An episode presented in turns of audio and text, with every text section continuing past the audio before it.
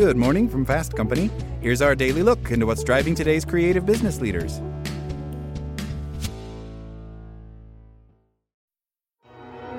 With supply chains becoming more complex, you need to stay on top of the latest logistics developments. So, if you work with logistics, you need the Beyond the Box podcast from Maersk. It's the easy way to keep up to date with everything from digital disruption in logistics to the need for supply chain resilience in today's market.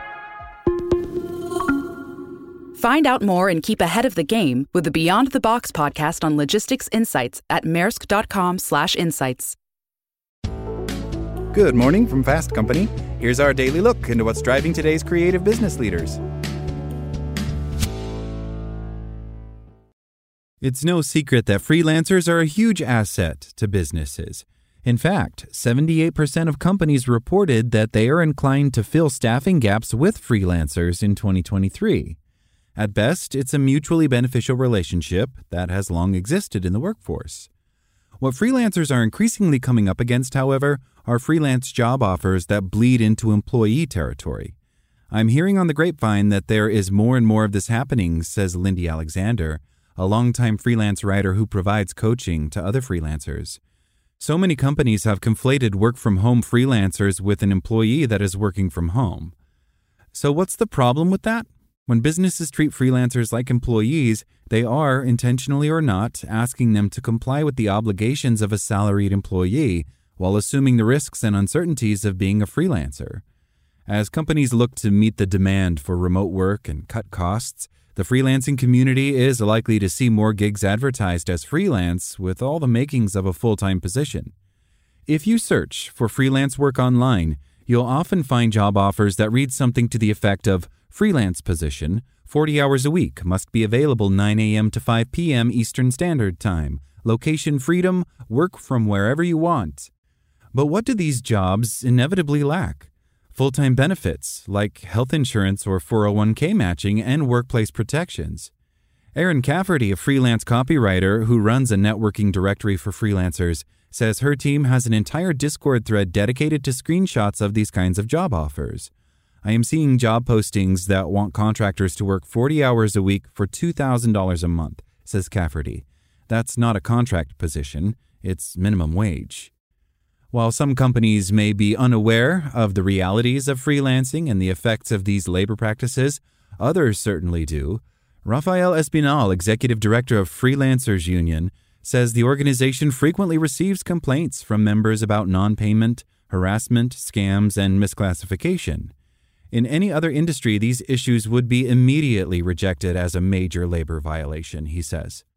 In some cases, questions of legality even come into play. According to the IRS, you cannot be classified as a freelancer if you perform services that can be controlled by an employer. What matters is that the employer has the legal right to control the details of how the services are performed. For freelancers who fall under this umbrella, such as those whose clients dictate their working hours, Common law employee is a more accurate label, and one that is entitled to benefits. Another phenomenon that puts freelancers at risk is known as scope creep. The phrase refers to when a business asks for work beyond the terms laid out in the contract without additional pay or contract revisions. Cafferty says clients often ask, Since you write blog posts for us, can't you just upload it to WordPress? Though the request seems harmless, she pointed out the potential danger of going beyond the terms of a contract. If you delete something or you get hacked while on their website or in their account, that's now on you. With regular employees, there are built in protections for these types of incidents, but that is not the case for freelancers and contract workers. So, what should you do if you're a freelancer concerned about entering into one of these arrangements? There are four steps you can take. First, know your rights. The freelance world may be more like a wild jungle compared to its traditional work counterpart, but that doesn't mean it comes with no protections. Legal measures such as the Freelance Isn't Free Act in New York City, the Freelance Worker Protections Ordinance in Los Angeles, and Seattle's Independent Contractor Protections Ordinance all provide protections for freelancers and frameworks for equitable relationships.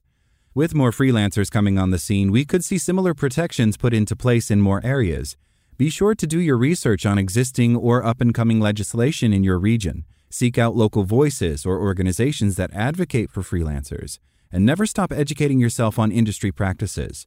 Most importantly, say no to any job offer that requires you to work like a full time employee without the perks. Next, connect with other freelancers. One of the best things new freelancers can do is network with other freelancers. You never know who has connections where, and camaraderie in an often isolating job can be a huge asset. More experienced freelancers can also provide feedback on handling client conflicts and navigating the industry. To connect with other freelancers, you can check out groups like Freelancers Union and Freelancing Females, which provide helpful resources and online community spaces for freelancers, or you can join Slack groups like Creative Tribes and Leapers. You can also follow freelancing creators like Jamie Brindle.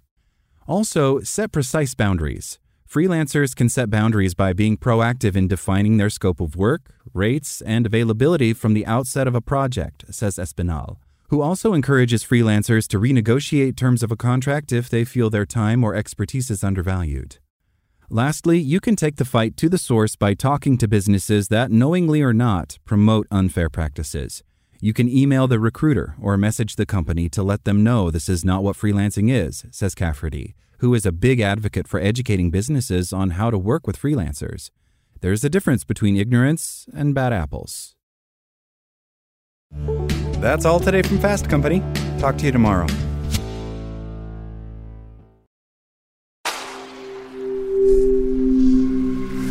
Spoken Layer.